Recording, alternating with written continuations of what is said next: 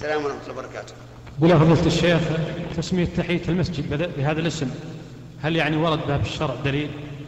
لا هذه بارك الله فيك اصطلح عليه العلماء وقالوا إنها تحية المسجد أما النص الذي ورد فيها فهي إذا دخل أحدكم المسجد فلا يجلس حتى يصلي ركعتين وكأنهم رحمهم الله سموها تحية لأن القادم من السفر أول ما يبدأ قبل أن يدخل بيته يصلي في المسجد ركعتين يذهب إلى المسجد ويصلي ركعتين. ليكون حي الله عز وجل قبل أن يحيي أهله. حي الله في بيت من بيوته قبل أن يحيي أهله.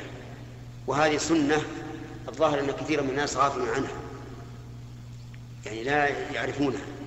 أنك إذا قدمت البلد تصلي في المسجد قبل أن تدخل بيتك ركعتين. هنا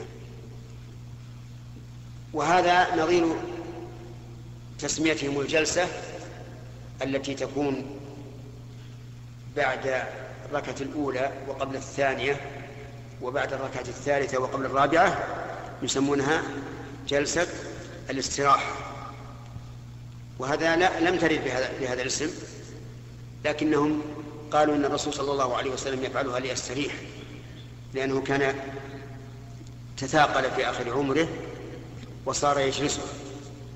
هنا.